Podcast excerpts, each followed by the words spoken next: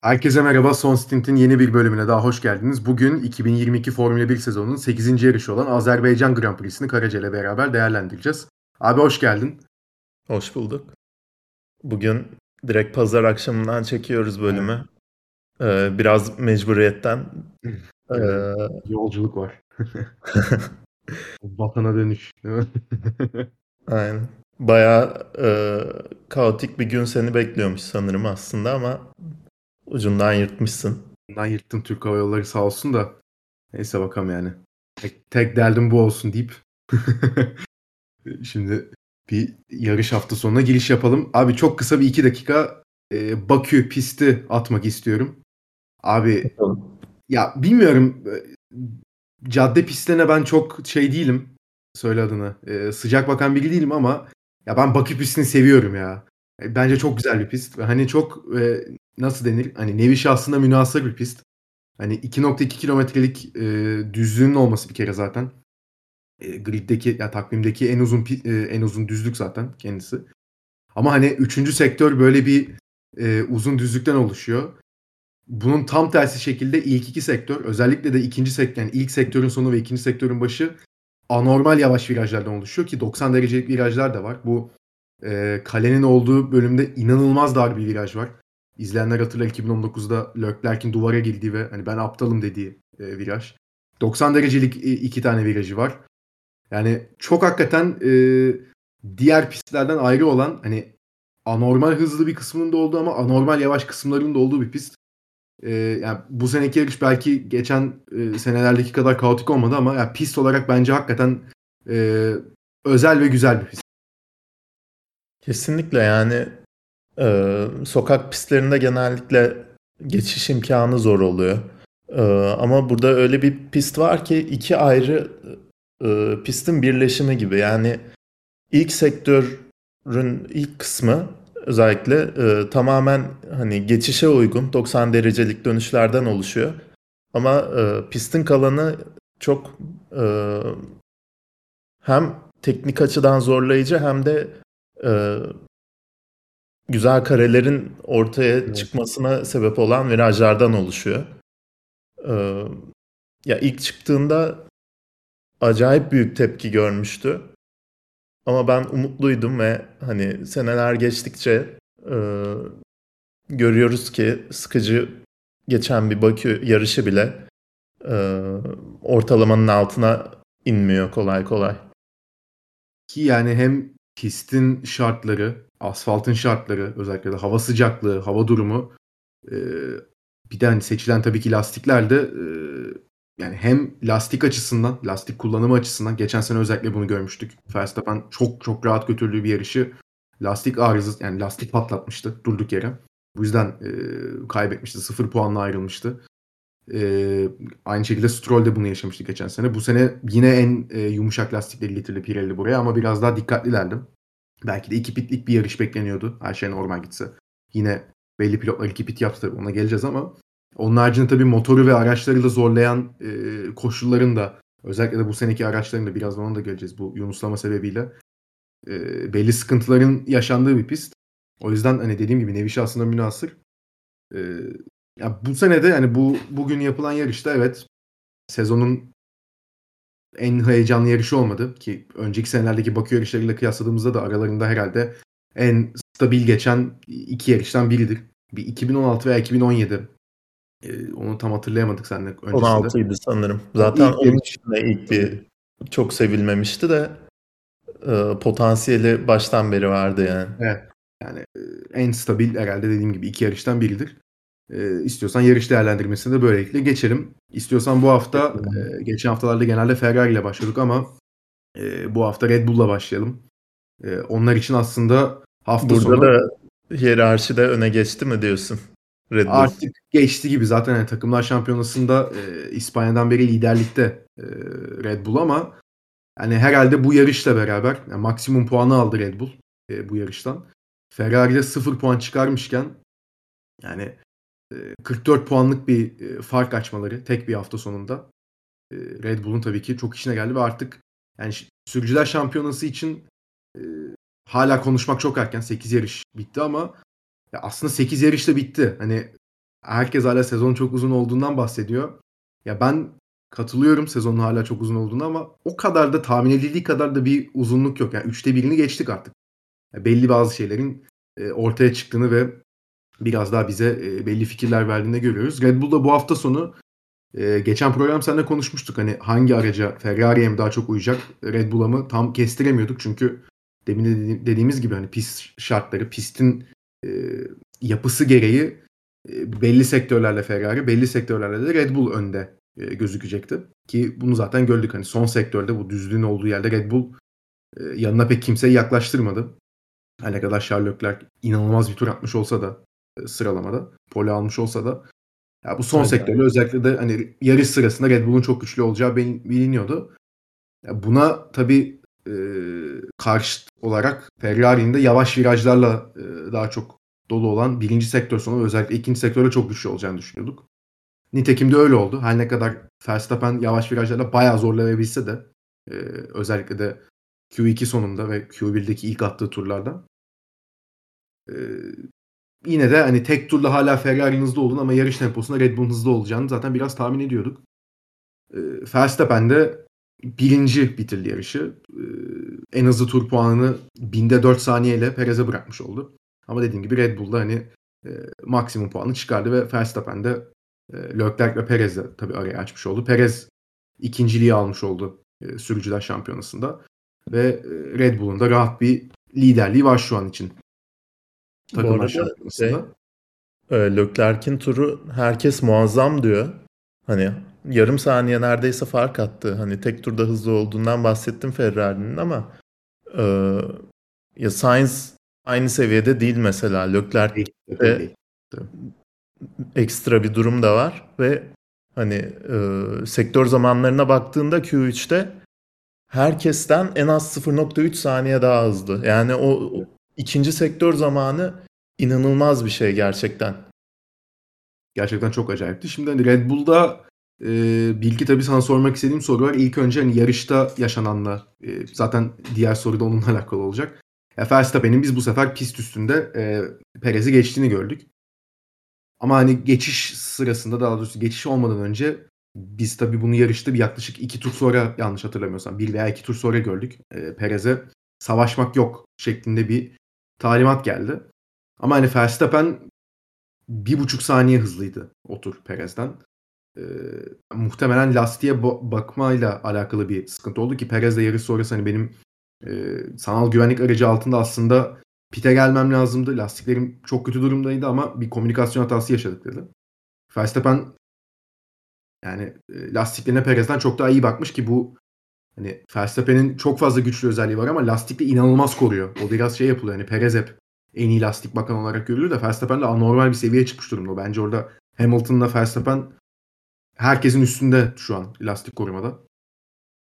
Ee, yani yine bir takım emri sıkıntısı olduğunu düşünüyor musun? Yoksa hani ya İspanya'da biraz daha hani sanki Perez'e sempati duyulabilecek bir durumdaydı ama ya Verstappen'le Perez'i geçtikten sonra iki buçuk saniye açtı hemen bir turda. Yani bence pek Perez'lik bir durum yok. Ya bu yarış özelinde Verstappen'in temposu yanına yaklaşılacak durumda değil yani. Ben öyle evet. düşünüyorum en azından. Ya İspanya'da biraz işgüzarlık yapmıştı açıkçası Red Bull. Hani zaten geçeceği belliyken e, maydanoz olmuşlardı biraz duruma yani. Burada ama e, hani geçişten önceki birkaç turda tur başına neredeyse bir saniye daha hızlıydı bile. Ve e, Sainz çoktan yarış dışı kalmıştı. Leclerc yarış dışı mıydı o sırada hatırlamıyorum tam ama. E, yok e, hayır değildi. Devam ediyordu ama yani e, takımlar şampiyonasını da düşündükleri için herhalde bir de Verstappen birinci pilot tabii ki. Hani e, duruma göre ve o anda daha hızlı. Hani şampiyonayı bile düşünmeyince e, yarış özelinde verilen takım emirlerini her takım açıkça yapıyor. Yani stratejisi farklı olduğu durumlarda iki sürücünün özellikle. Burada da Verstappen'in o anda daha hızlı olduğu belliydi. Yanından çekil yol verdi demediler. Sadece hani çok sıkı, e, çok hani sert savaşmayın dediler.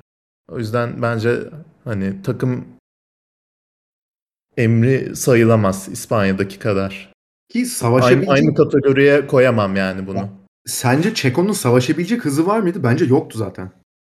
O, o bölümde yoktu. Yani o noktaya kadar işte 5 tur öncesine kadar aşağı yukarı aynı gidiyorlardı. Ama e, Verstappen'in önü açılınca açıldıktan sonra çünkü Perez'in zaten o sırada önü açıktı. Lider gidiyordu.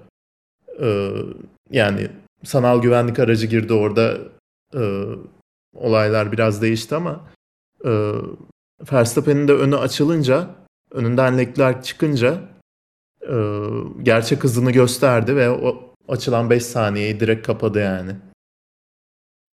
Yani ki zaten hani e, bakarsak yani aslında iki tur daha geç girdi Verstappen Perez'e göre. Hı hı. Hani hızını kaybetmiyordu ki Verstappen'de burada bir radyodan mesaj gitmiş. Ben de yarışta aynı seyrederken oradan duydum. Hani elimizde yeni hiç kullanılmamış e, orta hamur lastik var. Bu lastikleri bitir şeklinde.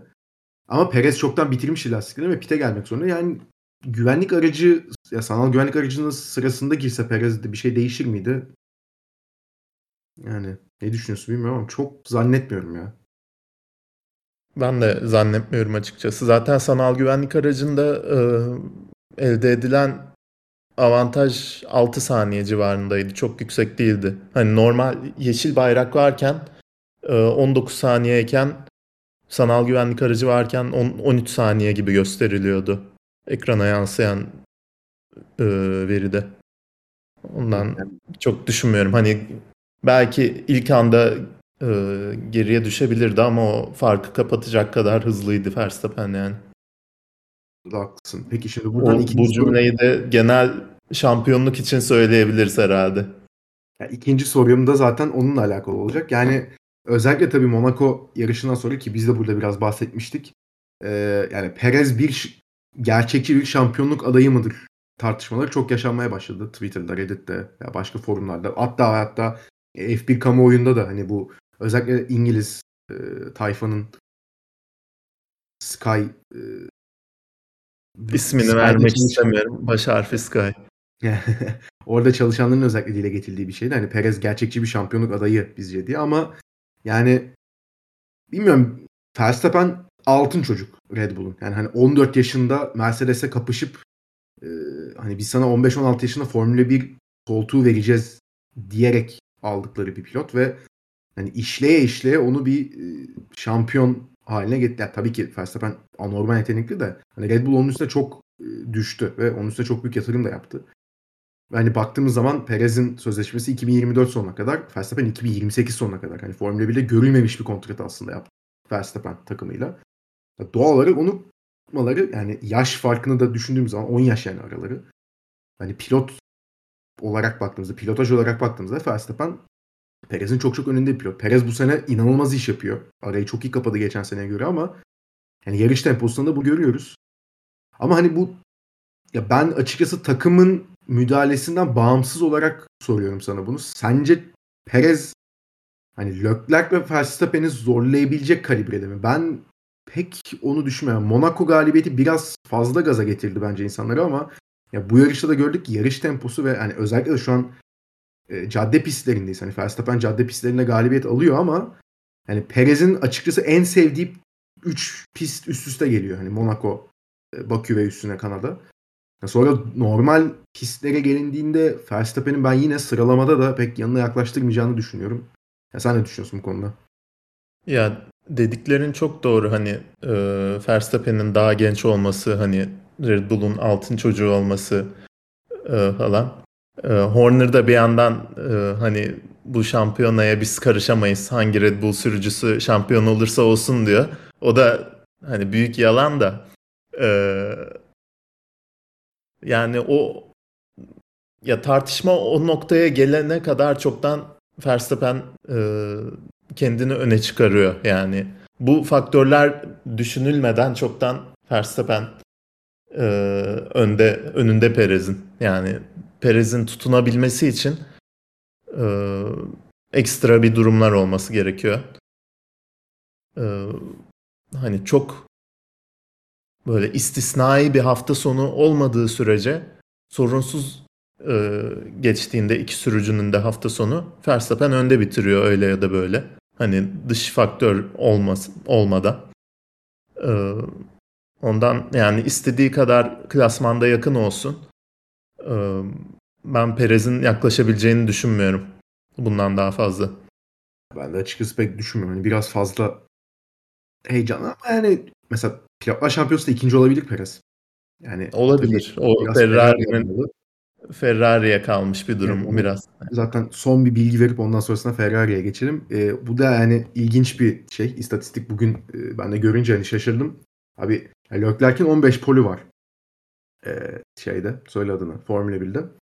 Leclerc'in aldığı pollerden kazandığı yarış sayısı kaç biliyor musun? 4.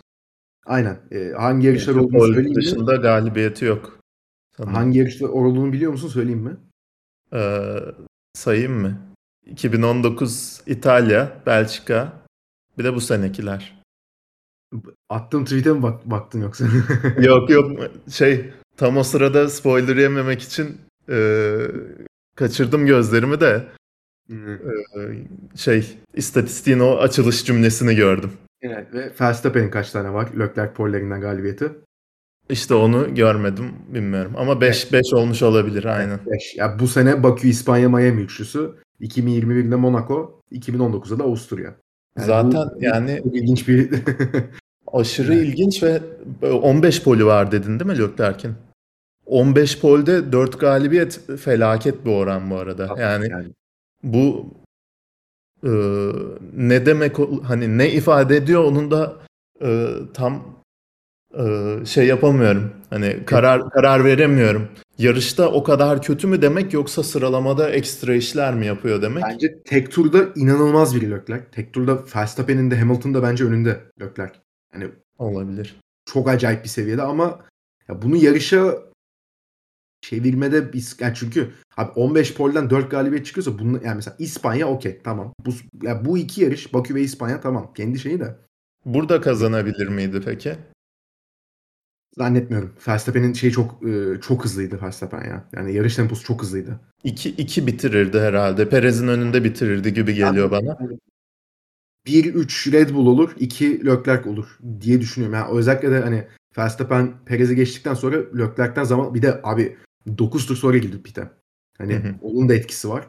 Yani muhtemelen Red Bull orada ikinci pite dönecekti. Öyle bir farklı strateji de uygulayacaklarla ama yani tabii iş oraya kalmadı. Ee, yani işin niye oraya kalmadığını da Ferrari'ye geçerek istiyorsan bir konuşalım.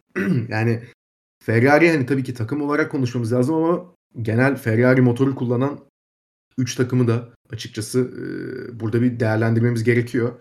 Bu arada oraya gelmeden önce şeyi de söylemek istiyorum. Yani Leclerc 2 bitirirdi diyoruz biz. Hani kafamıza göre söyledik gibi oldu ama daha starttan itibaren yarış temposunda ne kadar güçlü olduğunu gördük e, Red Bull'un. Yani hiçbir Perez'e tutunamadı. Verstappen zaten Leclerc'in arkasındaydı. Hani geçiş yapmakta sıkıntı yaşadı. Ee, sonrasında da hani uyuyan dev uyanmış oldu Leclerc e, sanal güvenlik aracında pit yapınca. Ee, yani öyle. O konuda evet yani yarış temposunda Verstappen hakikaten çok farklı bir seviyedeydi bugün. Yani Ferrari'ye geçerken de tabii hani dediğim gibi diğer e, yani Ferrari'nin kendi takımıyla beraber total 3 tane takım. Yani Haas ve e, Alfa Romeo Ferrari motoru kullanıyorlar. E, ve yani sezon başı abi düşünce çok enteresan yani bundan 2 ay önce bu Honda motoru ne olacak? Hani Red Bull iyi araç yapmış ama Honda motoru onları bitirecek. Tamam şampiyona bitti gözüyle bakılıyordu. Yani Red Bull bu, Red Bull bu sorunlarla nasıl başa çıkacak derken e, son 3 yarışta ikinci kez e, Leclerc'in biz motor arızası sebebiyle yarış dışı kaldığını gördük. Yani bu yetmezmiş gibi Sainz hidrolik problem yaşadı. E, Guan Yu çok çok iyi bir yarış çıkarıyordu. Ya ona da yazık abi sürekli son 4 yarışta 3. onun da yanlış bilmiyorsam, yanlış hatırlamıyorsam. Evet. E, doğru. Mekanik. O da hidrolik diyor.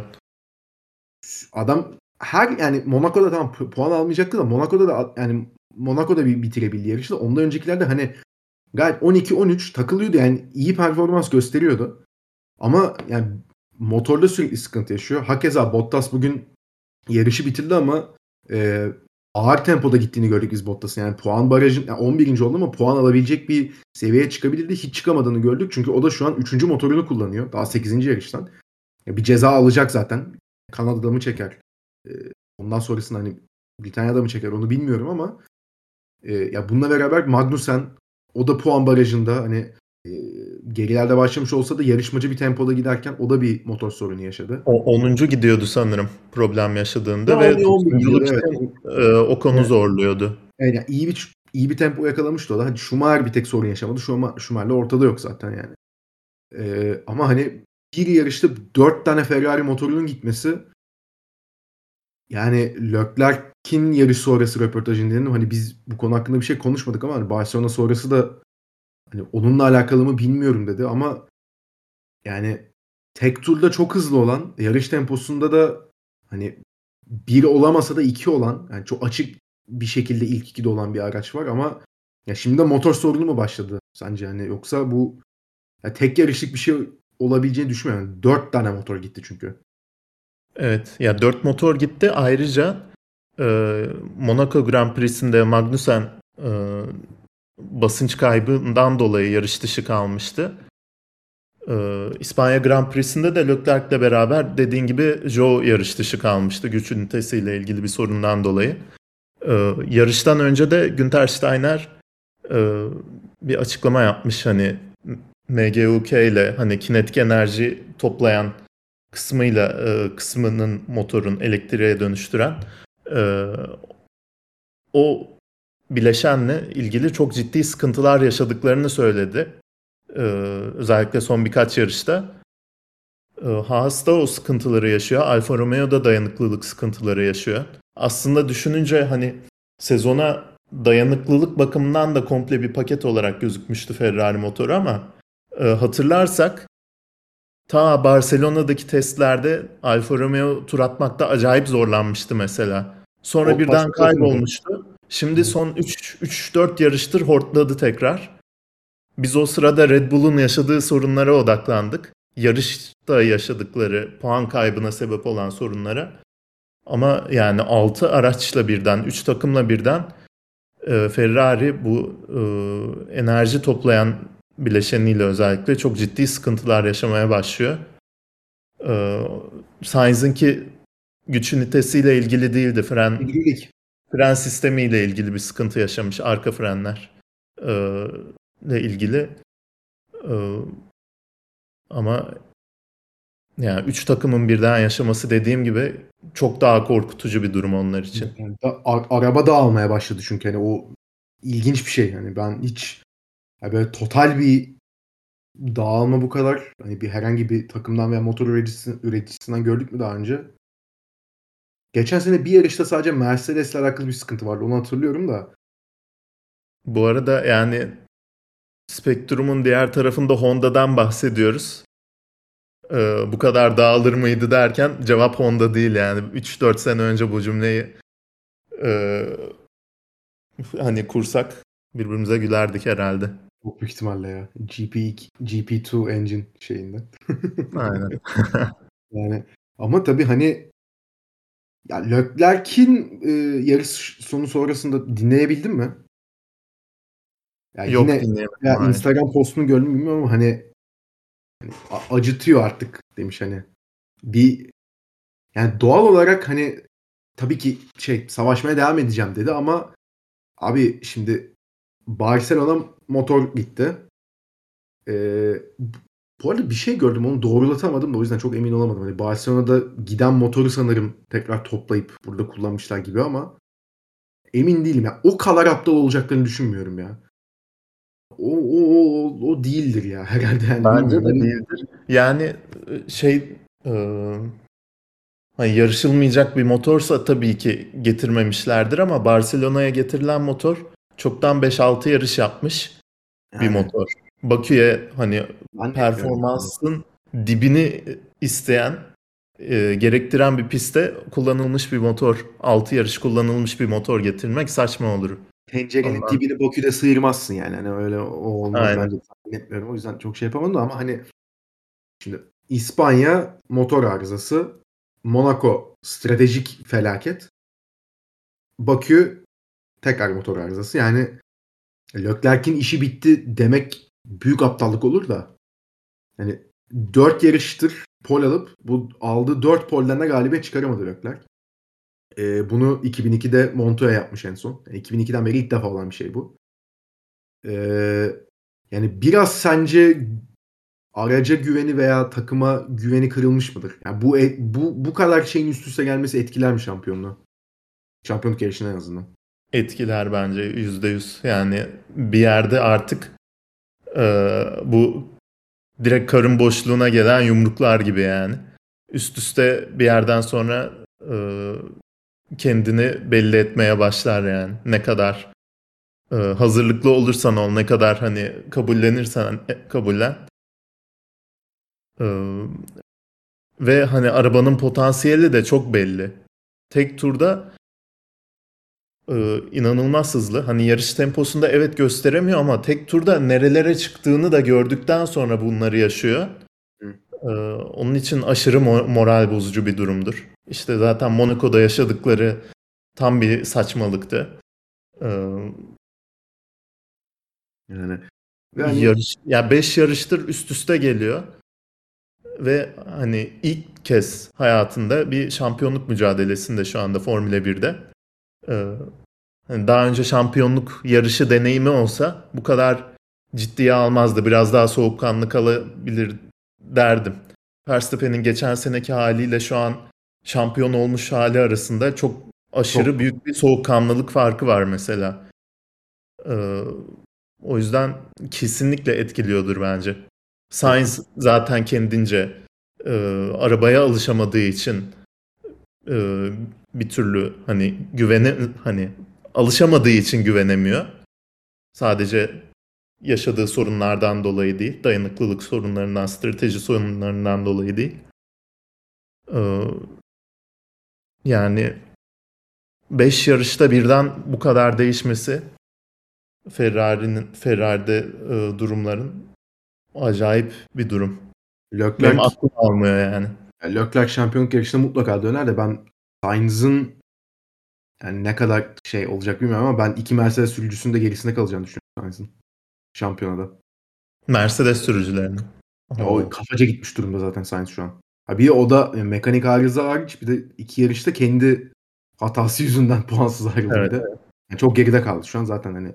Ya bir tane yarış kazansın. Tek isteğim bu Sainz'dan bu sene. Paul de almasın. Paul alıyor zannettim ben bu arada Bakü'de. Hani o da çok iyi bir tur attı ilk turlarda şeyde Q3'te. Dedim geliyor mu? Fast, e, Leclerc ondan sonra tokada vurdu yani. Hani ama ya son bir şey soracağım. Ya bu Ferrari'nin iyi girip sonra sezon sırasında gelişme yarışında hep geride kalmasına ne diyorsun ya? Yani biz bunu yaşadık yani 2017. Ben de çok kötü yerlerden soruyorsun yani. Yani ya Fe Ferrari tamam hani adamlar düşmüş zaten. Abi ama yani çok enteresan ya. Bilmiyorum yani bu kadar umutlu girilen hani abi sen o sırada askerliydin de hani Avustralya yarışı sonrası Yok yok tahmin edebiliyorum ya. Bitmişti. Ya öyle söyleyeyim bitmişti iş. Hani Verstappen 25 puanda e, hani Leclerc iki yarıştan 26 puan almış. Bir yarıştan 18 mi aldı şeyden Cidde'de? 19 aldı. Yani uçmuştu ya. 71 puandaydı işte yanlış hatırlamıyorsam. Hani tamam yani Russell ikinciydi şampiyonada. Hani bir anda Verstappen hani olacak iş değil ya.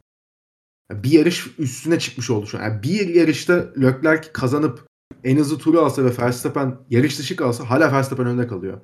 Yani 8 3 yarış sonunda buyken durum 8. yarış sonu Verstappen'in buradan gelmesi. Tabii ki Verstappen de büyük iş yapıyor. O çok ayrı. 5 galibiyeti var bu sezonda. Hani Ferrari açısından baktığımızda da hani bu kadar da kötü gidemez ya her şey yani. Tabii ki kendi hataları da var. Verstappen Cidde'de, Miami'de, Imola'da falan pist üstünde o üç yarışta çok güzel yendi de. Yani özellikle de İspanya, Monaco, Bakü üçlüsü büyük sıkıntı herhalde ya. Yani onun takımca da bir oturup düşmeleri lazım. Evet yani düşün düşün nereye kadar ama. Olan oldu yani. Bu üç yarışta. Bilmiyorum. O, olan oldu. İstersen ee, Mercedes odaklı bir sonraki konumuza geçelim buradan. Russell'da tamam. konuştuk tam. Tam onu diyecektim. Yani Mercedes özellikle abi ilk pası sana şöyle atayım. Ee, ya ben Hamilton'ı izlerken bir kere öncelikle günün sürücüsü Hamilton seçildi. Ben e, yarışın son 20-25 turunu seyredememiştim dışarıdaydım. E, Twitter'dan görünce yarışın yani günün sürücüsü Hamilton diye yani ne alaka dördüncü oldu falan. Hatta yani Fetel veya Gazi seçilmeliydi diye düşünüyordum ben. Ama abi ondan sonra yarışa oturup e, işte bu akşam tekrar seyrettim ben. Adam akıllı. Dışarıda telefondan seyrediyordum bir de yani. Abi adamı izlerken ben acı çektim ya. Yani, olacak iş değil adamın bu hafta sonu yaşadığı. Yani böyle nereye kadar devam edecek Mercedes ben bilmiyorum. Yani beli kilitlendi ya adamın. Ya bu çıkamadı ya araçtan. Bir dakika falan sürdü çıkması. Belini tuta tuta böyle sırf kollarından güç alarak Halo'ya bastırarak çıkmaya çalıştı yarış sonunda. Zaten hani yarış boyunca e, bir iki defa şikayet ettiğini duyduk ama yani normalde Hamilton'a şikayet ediyor diye dalga geçerdik de hep şikayet ediyor diye. Bu sağlık durumu abi ve şey yani onboard'unu izliyorsun. Ee, o sürtme sesi zaten hani kaskın oynadığını görüyorsun. Fosforlu sarı olduğu için çok net gözüne geçiyor. Bir de o yere sürtme sesi üstüne 340 ile 330 ile giderken e, yani benim e, sırtım ağrıdı onu izlerken. Gerçekten ya yani. Zaten e, yarış sonrası röportajını izledim ben. Hayatımda sürdüğüm en zor yarıştı demiş. Doğrudur. Yani o olacak iş değil ya. Yani bu konuyla alakalı da tabii e, ya bu arada ne neyse hadi ya önce bu şey Yunuslamayı konuşalım tekrar. Ondan sonrasında Mercedes performansla alakalı bir iki şey soracağım da. Yani George Russell'ın e, yarış öncesi e, yapılan röportajlarda e, bu işte medyayla soru cevap kısmında bir açıklaması oldu. Yani bu bir güvenlik sorunudur ve bunun devam etmemesi gerekiyor. Hani bununla alakalı bir kural değişikliği gelmesi gerekiyor şeklinde bir demeci oldu. Hakeza Toto Wolff de bugün yarış sonrası hani bütün sürücüler bundan şikayetçi. Bir kişi hariç o da Alonso dedi. Alonso Mercedes trollüyor ya. Abi yani Mercedes şuna bak şu yeşil yani bu. Mercedes bu yeşil dese Alonso hayır kırmızıdır. Yani hani öyle bir durumda. O, onu tabii ayrı bırakıyorum ama yani buna tabii e, Russell'ın ve Toto Wolff'un yaptığı bu açıklamalara e, daha anlayışlı ve hani e, hak verici şekilde yaklaşanlar da oldu ama bugün Norris'in bir açıklaması oldu bununla alakalı veya hani genel kamuoyunda da şimdi ya abi o zaman aracı düzgün yapsaydınız diyenler de oldu. E, Norris de açıklamasında hani aracı o zaman yerden biraz yükseltin. Yavaşlarsınız ama zıplamazsınız dedi. Ya aslında bu sorunun bir çözümü var. Yani belli şeylerle tabii ki feragat etmen gerekiyor ama yani mesela Red Bull ve Alpine baktığın zaman Alpine de zıplıyor ama diğerlerine göre çok daha az zıplıyor. Red Bull zaten hani neredeyse hareket etmiyor. Veya Ferrari'ye bakıyorsun. Ferrari de Mercedes seviyesinde olması da bayağı bir zıplıyor ama bir performans kaybı yaşamıyor. Veya sürücüler bundan şikayet etmiyor. Yani bilmiyorum hani Mercedes dizaynında bir belli ki çok büyük sıkıntı var ama ya sezon ortası kural değişikliği bununla alakalı ne kadar doğru olur? Yani ben pek zannetmiyorum öyle bir şey olacağını. Ya Mercedes'in bu kullandığı çok dar side podların rüzgar tünelinde en hızlı konsept olduğu söyleniyor. Ee, ama çok e, stabillik bakımından e, sıkıntılar yarattığı da söyleniyor. O yüzden diğer takımlar hani bu yoldan devam etmemiş e, gibi gözüküyor açık, yapılan açıklamalardan. Ve e, hani Norris'in dediğine hak vermemek elde değil bence. Mercedes'in bir tercihi var burada. Hani sürücülerinin güvenliğini düşünebilir isterse öncelikleyebilir. Ee, ya da hani tamam araç zıplayacak ama hız kaybetmeyeceğiz diye e, bu şekilde devam edebilirler. Kimse zorlamıyor onları e, aracı bu şekilde ayarlamaya. Aracın e, minimum yüksekliğini bu kadar aşağıda tutmaya. E, o yüzden e, biraz boş geliyor açıkçası bunlar. Yani e, Mercedes politika yapmaya çalışıyor. Formula 1'de ne kadar hani politikanın e, ağır bastığını biliyoruz. Her nesilde böyleydi yani. E, ama sorunun sebebi sensin, çözümü sende yani. araç geliştirmene de gerek yok. Hani e, en azından kısa vadede de çözüm bulabilmek için direkt yükseltip çözebilirsin durumu. Ondan ben de kesinlikle Norris gibi düşünüyorum yani. Bu şey gibi e, geçen konuşmuştuk ya Fred Vasseur e, güncelleme getirmeyin kardeşim bütçe limitinin üstüne çıkacaksanız demişti. Yani sorun senden kaynaklanıyor. Şikayet etme o zaman. Ee, diye düşünüyorum ben de. Ee, onun dışında e, ya performans olarak da üçüncülükteler hala çok net bir şekilde. Ee, bir yerden sonra hani komple e, performanstan vazgeçip artık tamam üçüncü bitiriyoruz. En azından pilotlarımız sakatlanmasın da diyebilirler ama yani e, sene ortasında böyle bir şey gelmemesi lazım bence. Geçen sene e, yeni okudum bir makalede. E, geçen sene bu senenin araçları için böyle bir sorun ortaya çıkabilir diye ya bir teklif atmış ortaya takımlara. Hani e, yunuslama sorunu çıkabilir demişler. Takımlar ve FIA e, bunun üstüne bir kural değişikliği yapmalı mıyız diye sormuş takımlara. Takımlar reddetmiş bunu. Böyle bir ilginç olay da var. Ee, muhtemelen bu kadar ciddi bir seviyede yaşanacağını öngörmediler. Çünkü sonuçta rüzgar tünelinde test yapıyorlar ancak hani gerçek araçlarla test yapamıyorlar artık. Öyle bir devir kalmadı Formula 1'de. Ee, kış testlerine kadar bahsediyorum tabii. Ee, ve rüzgar tünelinde ancak 180 km saate 150-180 km saate kadar çıkabiliyorlar ve e, o kullandıkları model araç normal araçların yarısı büyüklüğünde ve tepeden sabitlenen, sabitlenmiş bir şekilde e, o rüzgar tünelinde hani simülasyonu yapıyor. Tepeden de öyle sabitleyen bir kol varken tabii ki e, böyle bir yunuslamanın çıkmaması doğal.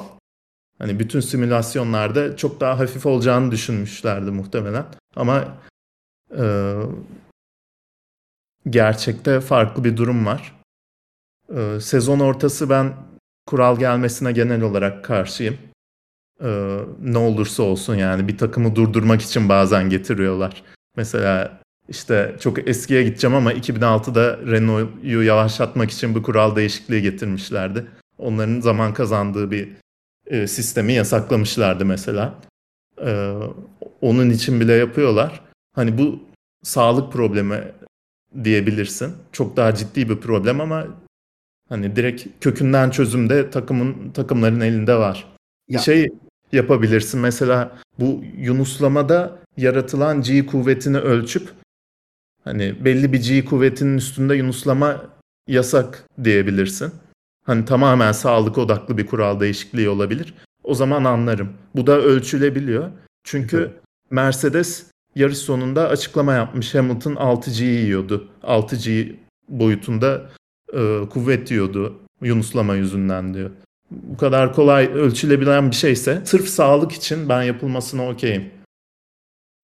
Ama onun dışında e, hep çekimser yaklaşırım yani. Ya pilotların herhalde bir yarısından fazlasının bu konu hakkında hani biz sağlık sıkıntısı yaşıyoruz. İki pilot da ya iki tane aynı takımdan pilot buna diyorsa o yani genel kuraldan çok bence takımın dizaynıyla alakalı bir sıkıntıdır o. Yani şu anda de, böyle en azından. Bir de şey hani bel e, sırt sıkıntılarından öte mikro beyin sarsıntısı diye bir şey evet. bir, bir olay da varmış. Böyle sürekli tekrar eden ufak ufak şok e, şeklindeki e, darbelerden de uzun vadede beyin sarsıntısı e, yaşayabiliyormuşsun. Hani bu direkt hani hiçbir tıbbi bilgim yok ama bu direkt e, mikro beyin sarsıntısına kaynak olabilecek bir şey gibi geldi bana. Gerçekten sıkıntılı ama hani ya Mercedes ya muhtemelen biraz daha yavaşlamak için zaten yani şöyle performans odaklı da son şunu diyeyim ondan sonra McLaren'e geçelim. Yani Mercedes şu an üçüncülükte tek başına. Yani e, dördüncüyle dördüncü zaten her pist değişiyor. Yani bu pistte de hani Gazi ve Fetel hani kendileri bireysel performansa çok hızlılardı da hani dördüncü en iyi araç Alfa Tauri veya Aston Martin miydi zannetmiyorum. Bence Alpine'di. Onlar da biraz tabii. Alfa Tauri'ydi bu hafta sonu bence de. Yani Belki. bu yarışa kadar asla en iyi dördüncü araç değillerdi. Gasly Avustralya'dan beri ilk defa puan aldı mesela. Hani hı hı. E, pistten piste değişiyor ama hani hiçbir yarış temposunda da o gün dördüncü en iyi araç hangisiyse yanına bile yaklaşamıyorlar. Neredeyse bir saniyelik fark var orada. İlk iki çok üstte. Mercedes onların çok altında ama Mercedes'in de altında büyük bir boşluk var. Tek turda onu gösteremiyorlar ama yarış temposunda yani hiç e, o şeyde değiller. O yüzden hani en azından biraz daha yavaşlamayı göze alıp pilotlarının da e, güvenliği açısından e, bence o sorunu en azından giderene kadar bir geçici çözüm yapacaklar. Arabanın tabanını yükselterek. Tek çözüm o şu an.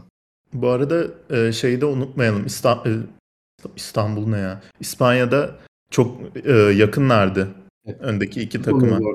Şimdi iki yarıştır sokak yarışı e, Bakü ve Monaco. Hani çok daha tümsekli yarışlar. Kanada'da yine aynı şekilde olacak. E, bu yunuslama sorununun da çok daha büyüdüğü söyleniyor. E, tümsekli pistlerde. Tabii rüzgar tünelinde simüle edemediğin bir şey de o hani tümsekli yüzey. E, bakalım hani harbi pistlerde Mercedes nasıl performans gösterecek? Evet onları bir tekrar görmemiz gerekiyor. Ee, buradan istiyorsan McLaren'e geçelim bir hızlı. Hani drama olabilirdi. Olmadı. Hani yarış sonrası Lando Norris ve Daniel Ricciardo beraber fotoğraf attılar ama hani Ricciardo sonunda Norris'in önünde bitirebildi bir yarışı. 12. başladı yarışı. 8. bitirdi. Norris de 11. Sanal güvenlik aracının bir tık yardımı vardı. Onun sayesinde pite girdi ama Evet. Olsun. Yani bu sefer de hadi şans biraz ona gülsün. Ee, şans bakımından da kötü durumdaydı ama hani gittikçe günden güne e, tepki artıyordu e, Ricardo'ya ve hani tepkiden çok biraz da dalga konusu olmaya başlamıştı Ricardo. Ki buna da ben hak veriyorum biraz. Hani her sene bir her sene mi bahane olur ya? Hadi 2019'da 2018'de Red Bull'da son sezonunda 7 yarış yanlış hatırlamıyorsam mekanik arızadan bitiremedim. O okey. Yani sonra ama mekanik arıza yaşadığı motorun takımına gitti. Renault'a. yani 2019 sezonu skandallı, araçta skandallı. 2020 stabil geçti. İki tane podyum yaptı. Güzel. Tam böyle aa rayına oturuyor derken hop bak nerede atladı.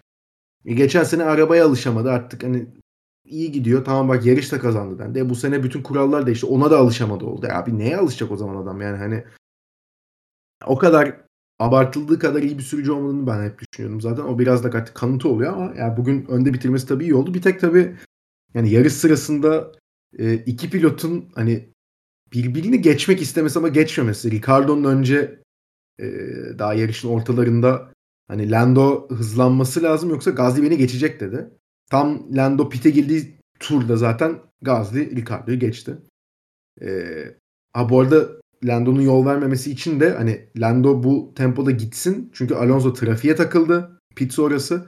Overcut'la Lando'yu biz Alonso'nun öne çıkarmak istiyoruz dediler e, Lando pit'e girdikten sonra Alonso'nun arkasında çıktı. Hatta Alonso'nun iki araç arkasında çıktı. Aralarına başka bir araç girdi. Bottas girdi yanlış hatırlamıyorum. 15.liğe kadar düştü yani. Evet Hı. o öyle bir yerde çıktı.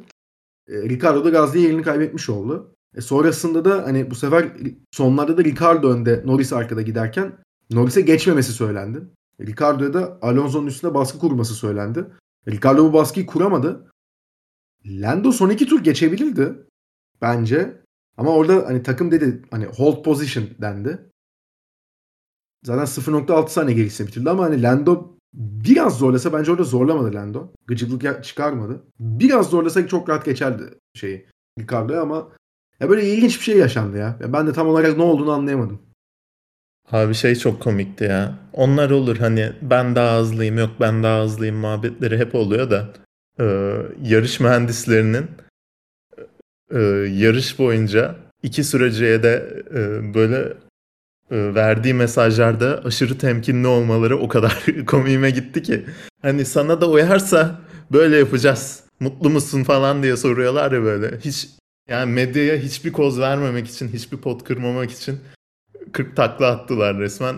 O çok komikti. Yani çok kısa bir e, yarış senaryosunda hani minimum konuşman gereken bir senaryoda e, hani arkasında bekle geçemeyeceğiz demek yerine böyle 3-4 cümleyle açıkladılar durumları her seferinde. O çok komiğime gitti. Ee, onun dışında da hani Ricardo e, temiz bir hafta sonu çıkardı. İşte biraz da şansının yardımıyla Norris'in önünde bitirmiş oldu belki de e, VSC ile beraber. E, ama ya Ricardo bu McLaren'e bir türlü adapte olamadı ve hani Formula 1 Formula 1 gibi bir yerde e, çabuk adapte olabilmek de önemli bir e, beceri. E, Ricardo'nun geçen sene de e, bu sene de böyle bazı yarışlarda parlak performans gösterdiğini gördük. Ben e, bir yarış daha, iki yarış daha üst üste görmeden e, fikrimi çok değiştirmeyeceğim açıkçası.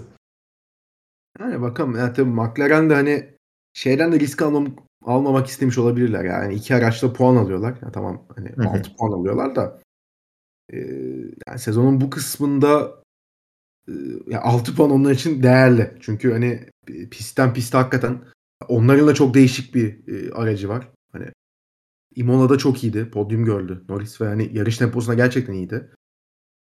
Burada yarış temposunda bir şey yapamadılar. Ama hani en azından puan çıkarabildiler.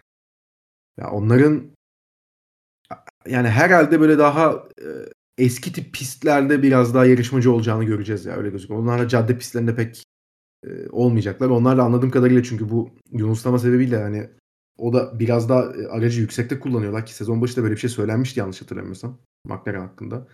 Yani biraz hızdan ödün veriyorlar en azından bunu çözene kadar ama getirdikleri güncellemelerle pek işe yaramamış gibi duruyor. Onlar hani yarış hafta sonlarında ya dördüncü en iyi araç olacaklar ya da böyle 7-8 olacaklar. Hep böyle gidip gelecek orası. Aynen. Ve zaten e, hızlı virajlarda çok güçlü olduğu testlerden beri biliniyor McLaren'in. O yüzden eski tip pistlerde daha güçlü olacaklardır bence de. Çok büyük ihtimalle öyle duruyor. Orta sıralardan o zaman devam edelim. Yani burada e, direkt takım takım konuşmaya gerek var mı bilmiyorum ama Fetel ve Gazi'den bahsetmek istiyorum. E, yani Gazli 5. bitirdi. Hatta bu iki takımı beraber konuşabiliriz bence. Çünkü hani iki tane çok iyi performans gösteren iki tane de puan alamayan pilotlar ama tabii puan alamama sebepleri daha farklı birbirlerinden. Bir Alfa Tauri ile başlayalım. Senin de dediğin gibi aslında en hızlı dördüncü araçlardı. Ve e, iki araçta puan alacaklardı aslında. Gazli mükemmel bir hafta sonu geçirdi. Sıralamada da e, yarışta da yani zaten beşinci oldu ki e, dördüncü giderken yani ikinci e, sanal güvenlik aracı sırasında Gazi'yi pite almadılar. Bence çok büyük bir fırsat kaçırdılar orada. İkinci kez Gazi'yi orada pite alsalar bence dördüncülüğü koruyabilirdi Gazi. Her ne kadar Hamilton acayip bir tempoyla geliyor olsa da arkadan. En azından bir savaşma şansı olurdu ama yani Hamilton da zaten onu zorlarken e, radyodan Gazi'ye hani savaşmana gerek yok. Beşincilik mükemmel bir sonuç bizim için dediler. Ki gerçekten de öyle. Bu sene baktığımızda hani özellikle de geçen sene alt sıralarda olan takımların çok büyük sıçrama yaptığını gördük biz ilk e, 8 yarışta. Hani Alfa Romeo'su e, şeyi Haas'ı özellikle veya bu iki takım puan alabilecek araçlar olarak çıktı karşımıza ve hani her takım özellikle hani orta sıralarda hani ilk üç takımı çıkardığınız zaman yani Williams hariç kalan her takım birbiriyle eşitmiş gibi gözüküyor. Hani her pistte farklı bir takım öne çıkıyor. Bu hafta da sıra dediğim gibi e, Alfa Tauri'ye ve Gazi'ye geldi. Gazi de e, bütün so yani bütün hafta sonu mükemmel geçirdi ve hani biraz da hani Gazli ya ben Albon'la kıyaslandığını gördüm Gazi'nin. Yapmayın şöyle şeyler. Lütfen. Yani hiç gerek yok. Hakikaten hiç gerek yok. Yani Alfa Tauri ile yarış kazanmış. 2019'dan bir makale falan mı okudun? Abi yok yani ama hani Alfa Tauri ile yarış kazanmış birinin Albon'la kıyaslanması gerektiğini Albon kötü bir pilot demiyorum. Albon hakkında fikirlerim çok değişti bu sene Williams'a gösterdikleriyle ama hani o kadar da uçmamak gerektiğini düşünüyorum ben. Sunoda da yani Sunoda o da çok bence o da mükemmele yakın bir hafta sonu geçiriyordu. Elinden geleni yap, yaptı yani adam. Ama yani benim gördüğüm en komik arızalardan biri oldu. Hani DRS'inin yarısı açıldı. Ve e, bu bayrağı hiç pistte gördük mü hatırlamıyorum. Köfte bayrak diyorlarmış bu arada buna. Hani siyah ortada turuncu e, yuvarlak var. Yani bu bayrak sallandığında hani araçta mekanik arıza var. Sen diğer sürücüler için bir tehdit oluşturuyorsun. Pite gel demek bu. Aynen. İki gün pite almadılar Sunoda'yı bu bayraktan sonra. Sonrasında pite alınca bantladılar e, DRS'i. Ya o hızla nasıl o bant durdu? Ya Duck Tape gerçekten her şeyin çözümü gibi. O da çok enteresan. Ama DRS kullanamadı sonunda ve puan dışında kalmış oldu. Alfa Tauri için bence hani Sunoda da puan alabilirdi ama yani ne olursa olsun mükemmel bir hafta sonuydu ya. Evet. Yani çok daha güzel olabilirdi. Sunoda da bu sene e, sa- sadece hızıyla değil istikrarıyla da ne kadar geliştiğini gösteriyor. Hani sonuca yansımadı bu hafta sonu ama e, kendisi de sık sık dile getiriyor zaten. Hani geçen sene ne yaptığımı pek bilmiyordum diye. E, bu sene ne kadar hızlı olabildiğini e, anladı. Hani fazla üstüne kafa yormayınca, fazla düşünmeyince bazı şeyleri hani doğal bir şekilde ne kadar hızlı olabildiğini anladı. Gereksiz zorlamıyor muhtemelen ve e, bir anda böyle 2-3 sene daha deneyimlenmiş bir şekilde geldi gibi oldu bu sezon. Hani tam anlamıyla e, ikinci sezonuna geçen bir sürücüden beklediğin gelişimi e, mükemmel bir şekilde gösterdi bence şu ana kadar. E, geçen sene ne kadar kaza yaptığını falan hatırlıyoruz. Ufak tefek hatalarla. E, antrenmanlarda kaza yapıp işte hafta sonunu zora soktuğu durumlar gördük. Hala Gazli seviyesinde değil ama e, ya gösterdiği gelişim gerçekten kuvvetli. Ya. En azından hani e, finansal bir zarar sağlamıyor takıma. Bir tek geçen gün şey gördüm hani Çeko sonrası Sunoda düşünülebilir mi diye de zannetmiyorum. Yani 2024'e kadar kontratı var artık anca o zaman mantıklı olabilir. Bence o zamana kadar Alfa Tauri'de kalır. Daha erken yani öyle bir şey için. Ki Sonra o durumda pazarda daha iyi sürücüler de olabilir ama e, bilemeyiz tabii. Gazli 5. bitirdi yarışı. Vettel de 6. bitirdi. Ee, yani Stroll'den çok ufak iki cümleyle bahsedeyim. Hani e, sıralamada e, iki kez duvara girmeye başardı kendisi. Bakü'de de önce podyumu vardı Stroll'ün ama yani geçen sene de tabii talihsiz bir kaza yaşamıştı. Onun suçu yoktu orada ama bu sene yani Kübül'e iki kez e, duvara girmesi İkincisi bu arada takımın suçu galiba da biraz. Hani orada Galiba. bir hasarın yok devam et. Zamanımız kalmadı hızlı tur at diye dışarıda tutuyorlar. Ee, ondan dolayı mı hani araç önden kayıyor da duvarı tosluyor bilmiyorum ama komikti gerçekten üst üste iki defa çarpmışsa. Ha tam tam kıramamışım arabayı bir de, bir daha vurayım der gibi çarpmış oldu yani. E, gerçekten öyle oldu ama Fetel de onun aksine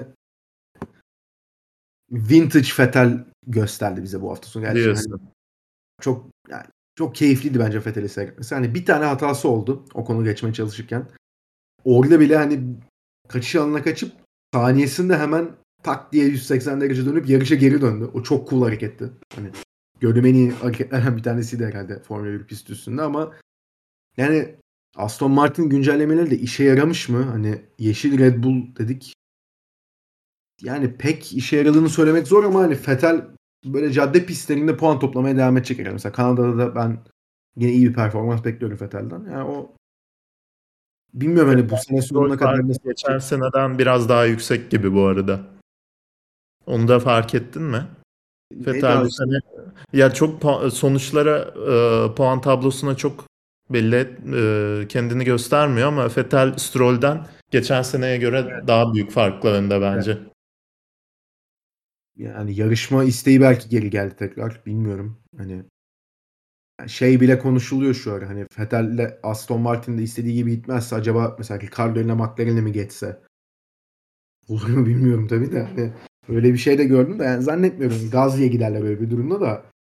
Yani ama Vettel'i böyle yani iyi performans verirken görmek bence gayet güzel ya. Tabii ki her zaman öyle. Abi son diyeceğim şey yani artık son bir de bir çok ufak Alpine'den bahsedelim. Yani onlar da e, düzlükte en hızlı ikinci araçlardı. Yani hatta en yüksek hıza ulaşan kişi Alonso oldu. Pist DRS ile bile geçemedi ya Vettel. Ocon bayağı uzun bir süre tuttu. O düzlük hızları inanılmaz yani Alpine'in ki zaten hani bu sene başı e, motoru çok güçlendiklerini hani dayanıklılık sıkıntısı yaşayacaklarını ama hani dayanıklılığı çözebileceklerini sezon içerisinde geliştirmeni söylemişlerdi. Hani hız çünkü motor donduruldu. Motor güncellemesi gelmeyecek 4 sene boyunca. Dayanıklılığı biz arttıracağız dediler. Ki hakikaten de motorun güçlü olduğunu gördük. Tabii hani Alpin bu hafta sonu yani Alonso ve Ocon ikisi de puan aldı ama hani Alpin'den bahsetme sebebimiz e, yani yarış performansından çok e, sıralamada hani bu kırmızı bayrak sonrası Bakü'de bir e, tren gördük. Alonso Monaco'da yapmıştı treni yarış sırasında. Bu sefer sıralamada yaptı. Ve e, Albon'la bir ya, yüz yüze atışma olmadı ama Albon e, telsizden çok sinirlendi ki e, 15. virajda yanlış bilmiyorsam. Şimdi Alonso zaten yavaş geliyor. Arkadan 6-7 araç hani birbirinin neredeyse yarışıyorlardı onlar zaten. Yani Alonso yavaş gidiyordu ve sonrasında 15. viraj hani sola dönüşlü bir viraj. İçeriği kapatıyor bir de. Aynen içeriği kapatıyor. Daha da komi hani sen de pilot kamerası yani daha doğrusu araç üstü kamerasından seyretmişsindir. Ya pek dönmeye niyetli gibi değil. Sola doğru ve hani direkt kaçış alanına gidiyor, çekiyor arabayı. Sarı bayraklar kalkıyor. Öyle olunca Al Albon da telsizden bayağı bir söylendi. Ee, hani bilerek yavaş gitti. Hani Alonso akıllı biri. Bunu bilerek yaptı. Hani bizi salak yerine koymasın tarzı şeyler söyledi. Ya bir ceza çıkabilir miydi sence orada? Yoksa ağır mı olurdu? Ya çok e, radar altında kaldı o olay da şampiyonluk e, savaşında biri yapmış olsa acayip büyük olay olurdu bence. Tabii. Yani Rosberg'in yaptığını hatırlıyoruz 2014'te. Ee, ki orada çok daha az barizdi bence. Ama ne olaylar çıktı ne olaylar çıktı. Sonra zaten Hamilton'la Rosberg'in arasının bozulmasının e, bir numaralı sebebi Hı. olarak o gösteriliyor yani. Schumacher yapmıştı yine Monaco'da 2006'da. Ee, ay, ay duramadım der gibi böyle pist ortasında durmuştu. Ee, burada işte Albon tüm tur boyunca bütün virajlarda e, içeriği kapattı. Hiç hızlı tur atma niyeti yoktu. Sonunda da yani o kadar yavaş giderken nasıl duramadı anlamadım diye bayağı hakikaten o e, telsiz konuşmasını yayına koydular. Ben tamam hani bitmiştir söylenmesi diye üç defa kendi kendime düşündüm. Hani yarım dakika saydırıyor bildiğin. Ee, Alonso'nun da tam yapacağı bir şey gerçekten ya. O sarı bayrak çıktığı anda çünkü e, arkadaki arkasındaki hiç kimsenin turunu geliştiremeyeceğini biliyor. O sırada da zaten Q1'de 12. sırada mı neydi? Ee, ve hani e, Q1'i sıkıntısız bir şekilde atlatacağını garantilemiş oldu. Gerek de yoktu bence öyle bir şey yapmasına. Kendi hızlı tur atmaya kalksa geçerdi yani. Alpin yavaş bir araba. Q1'de eğlenecek kadar yavaş bir araba değil ama adam eğlencesine yaptı resmen ya. Bu arada hani sen tur atsa geçerli diyorsun da arkadaki araçlar zaten yetişemeyecekti ki şeye. Yani onlar da temiz bir tur atamayacaktı yani. Bu arada hani yetişseler bile abi birbirleriyle bayağı yarıştılar ya. Zaten hani o, oradan aşağıdan çıkan biri olmayacaktı yani. Yani bilmiyorum gerek var ama komik ya yani o zaman böyle bir şey görmek hani enteresan. Daha başladı bir şey pek söyleyemeyeceğim. Albon demişken diğer Williams hakkında da bir son yorum yapalım istersen.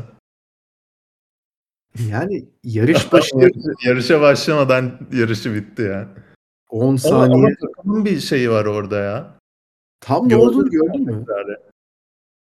Ya araç griddeki yerine oturmuyor sanırım değil mi? Evet biraz daha önde oradaki mekaniker direkt hani bir dakika uyarısı e, çıktıktan sonra hiç kimsenin değmemesi gerekiyor araca. O böyle çok normal bir şeymiş gibi geriye itiyor böyle tekeri. Sonunda da böyle ön kanada bir vuruyor. Hadi koçum yapabilirsin der gibi. Orada o sırada yasak yani. Herkes çekilmiş. Peki e, Latifi'yi geriye itmeseler ne olacaktı?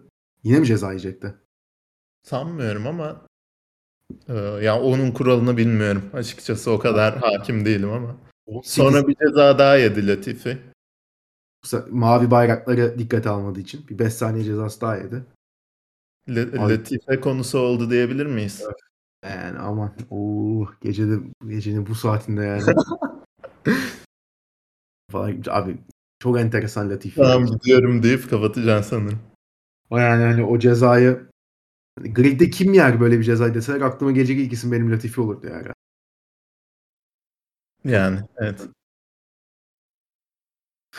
Onun dışında çok e, şey yani baştan bitti yarışı işte en son e, ondan bir önceki bitirenden böyle yarım dakika mı 45 saniye mi ne geride bitirdi zaten. Ya geliyor. Zaten hani Williams ve Latifi ilişkisi de genel olarak böyle. Albon 12. sırada giderken. Hani puan şansı çok yoktu ama en azından çok uzakta değildi. Evet çok uzakta değildi. Yalarını bayağı. İstiyorsan son bir e, sürücüler ve takımlar şampiyonasındaki son durumu da söyleyeyim. Ondan sonra da kapatalım zaten. Hani bayağı konuştuk nerede ya. Unuttuğumuz bir şey olduğunu pek zannetmiyorum ama e, Verstappen tabii bu galibiyetle 150 puan ulaşmış oldu. Sergio Perez de 129 puan ulaştı ve ikinciliği aldı. Leclerc 116 puanla kalmış oldu. Ee, yani Russell 99'da. Russell Leclerc'i zorlar mı zannetmiyorum. Yani çok çok çok büyük talihsiz olması lazım herhalde.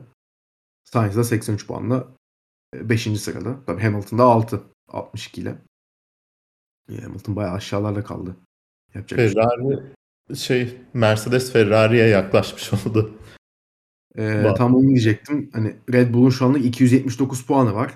Ee, Ferrari'nin 199 puanı var. Yani 78 puanlık bir fark. Gayet iyi bir fark e, Red Bull için. Hani iyi götürüyorlar buraya. Muhtemelen e, yani çok çok büyük facialar yaşamadıkları sürece yayının başında dediğim gibi zaten e, takımlar şampiyonasında hep elleri güçlü kalacak. Yani Mercedes'de 161 puanda. Yani 38 puanlık bir fark var ama yani zaten buradan da şey görürsen ilk iki hadi Ferrari evet 80 puan geride ama hani ilk iki biraz kopmuş durumda. Mercedes 161 puanla hani orada tek takılıyor. McLaren'in 65 65 puanı var. Yani hani 96 puanlık bir fark var. Yani Mercedes herhalde 3. bitecek. Yani ilk ikiyi zorlar mı? Bana şey gibi geliyor. Ee, bu Avrupa sezonundaki hani pistlerdeki performanslarını da görecekler sonra yaz arasında durumu değerlendirip hani yakalayabileceklerini düşünüyorlarsa e, Ferrari ya da Red Bull'u geliştirmeye devam ederler bu hani riskli sağlık sürücülerinin sağlığını riske atan stratejiye devam ederler. Yoksa da e, bu sezonu artık yavaştan rafa kaldırırlar gibi geliyor. Valla da öyle geliyor. Bakalım. Ya Bakü'de de böyle bir hafta sonunu geride bırakmış olduk. Şimdi hemen bir hafta sonrasında Kanada yarışı var. O da bir ilginç yani hani ara vermeden direkt pazardan pazara Bakü'den Kanada'ya yani 30 yarışı yapsın. Ya şey ya işte 52 yarış yapsınlar rahatlayalım yani her hafta bir yerde yarış olsun. Hakikaten NASCAR'a çevirmeye çalışıyorlar herhalde ben pek yapamıyorum ama neyse bu gecenin bu saatini uzatmayalım. Ayrı Son... bir konu. Onu başka bir zaman konuşalım. Son sorum Kanada için favorim var mı? Red Bull yine ya. Kolay yani. Düzlük. Ve e, hani yavaş virajlar fazla var. Kanada'da bol bol şikan var. Ferrari'nin kuvvetli olduğu bir bölge ama düzlük hızına göre ayar yapılan bir pist genelde ve hani e, düzlükte kuvvetli olan araçların Kanada'da favori olduğunu gördük hep geçmişte. E, Red Bull benim için. Benim için de şu anlık öyle gözüküyor ama Poli Leclerc alır gibi. O zaman böylelikle de bölümümüzün sonuna geliyoruz. Abi tekrardan çok teşekkürler. Ağzına sağlık. Bizi izlemeye ve dinlemeye devam edin. Hoşçakalın.